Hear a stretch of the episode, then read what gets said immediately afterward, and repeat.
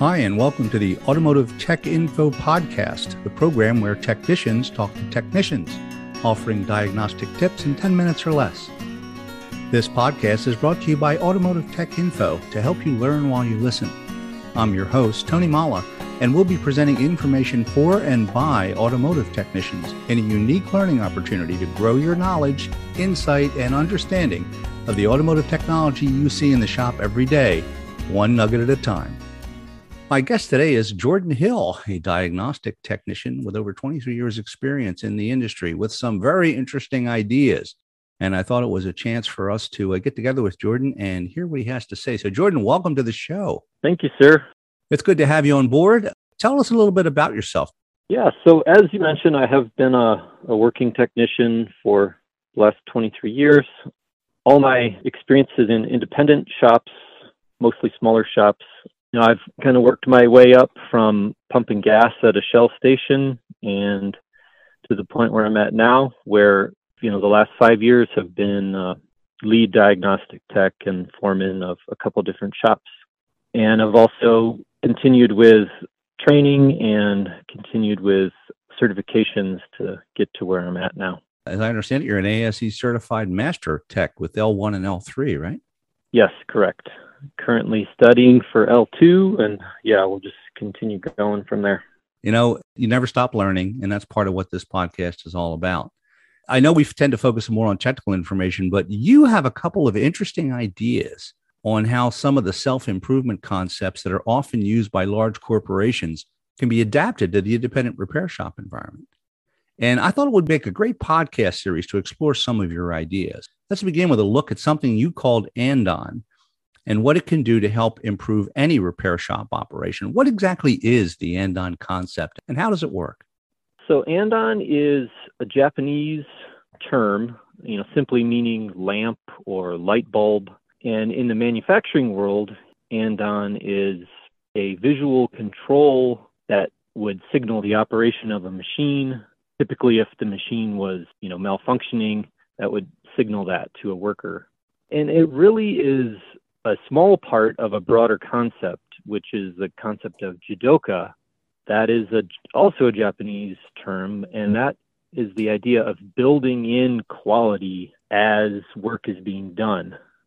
Oftentimes we think of quality control as the final step in a process before the vehicle is returned to the owner, when really every person in the shop, their job description is quality control, and that idea can be used through every step of the process, from checking the car in to taking photos, detailing the work orders, the actual repair process. All of those things are building in quality throughout the whole entire job.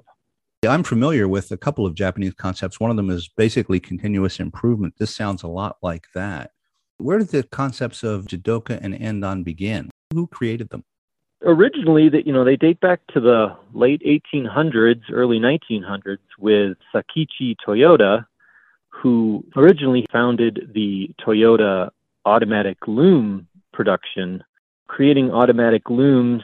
And he found that when a thread would break on the loom, it would end up with a damaged garment or damaged tapestry, whatever they were making. And he created a system in which anytime a thread would break, the loom would automatically shut down, thus allowing that quality to be built in right at the point of a problem instead of later on at the end of a process.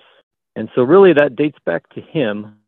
And then you take that forward into auto manufacturing, and now you have the modern Andon systems, which are in most settings would be a pull chain or button that would be pushed to signal that there's a problem with the production line. And then a manager can come and address that problem immediately instead of sending that problem on to the next step of the production line. We'll return to our interview after this word from our sponsor.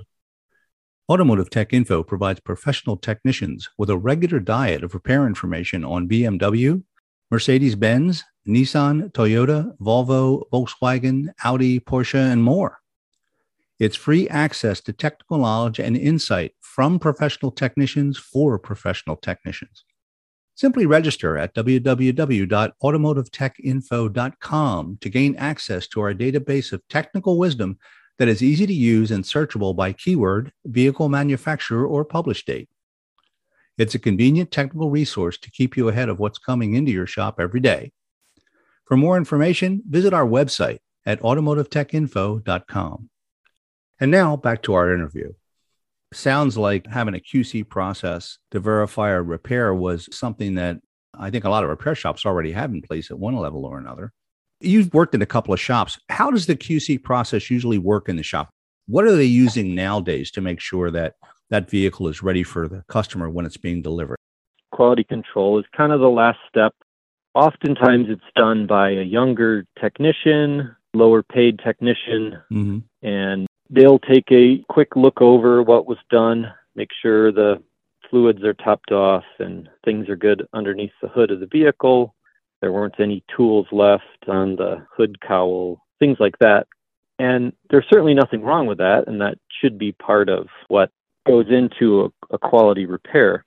But that system really misses the chance during the whole repair process when that quality control concept really falls on the technician working on the vehicle, not someone to kind of clean up after them after the repair has been done.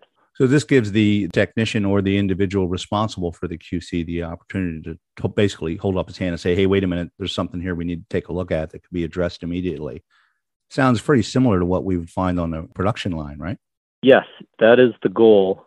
It would be to, just in the same way that pulling that Andon cord immediately stops the automotive production line, this idea would be to immediately, when there's an issue present, it's brought to light, it's talked about, it may be able to be dealt with on the technician's self.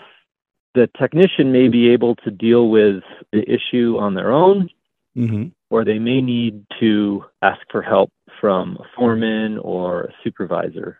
So that gives them the opportunity to do so. You know, it all sounds so simple, but I guess the best ideas usually are. Any ideas on how, if I'm a shop owner and I say, you know what, this makes sense to me, what's involved in implementing an Andon-like program within the shop? Do you have any experience with that? I do. To truly implement it, one of the most important parts is for each person to recognize their role in the situation and to really kind of buy into the process.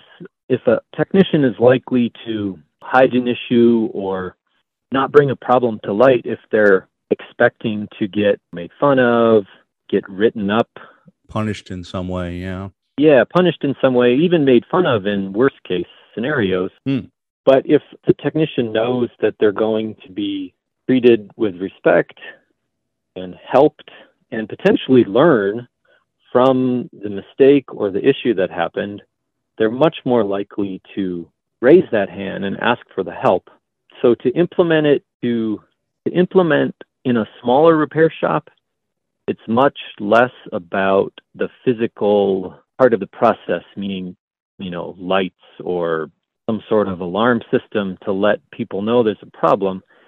It's really not about that. It's about the social part where you're truly respecting someone, you're correcting a problem, but you're doing it in such a way that the person is learning, growing, and doesn't feel abused almost, in a way, is a way to put it. In a larger shop, you may have some physical pieces that you use, maybe a headset for the manager and the foreman to quickly say, we need help on the alignment rack. And then that's quickly communicated and then it's immediately dealt with. That might be necessary in a larger shop with multiple technicians. I think the other piece that needs to be dealt with is a pay structure. If you're going to pick out someone to kind of be an Andon lead technician in a way to deal with these issues each day, he or she can't be on a flat rate pay system where they feel like they're now losing time and now they're losing out by helping others.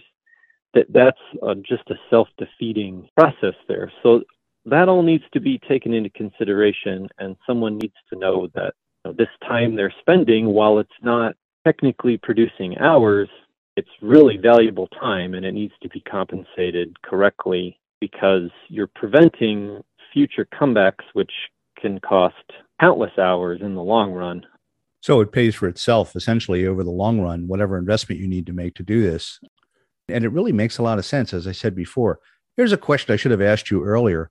Everything you're describing to me, I'm somewhat familiar with because of my experience working with some of the Japanese manufacturers, particularly Toyota.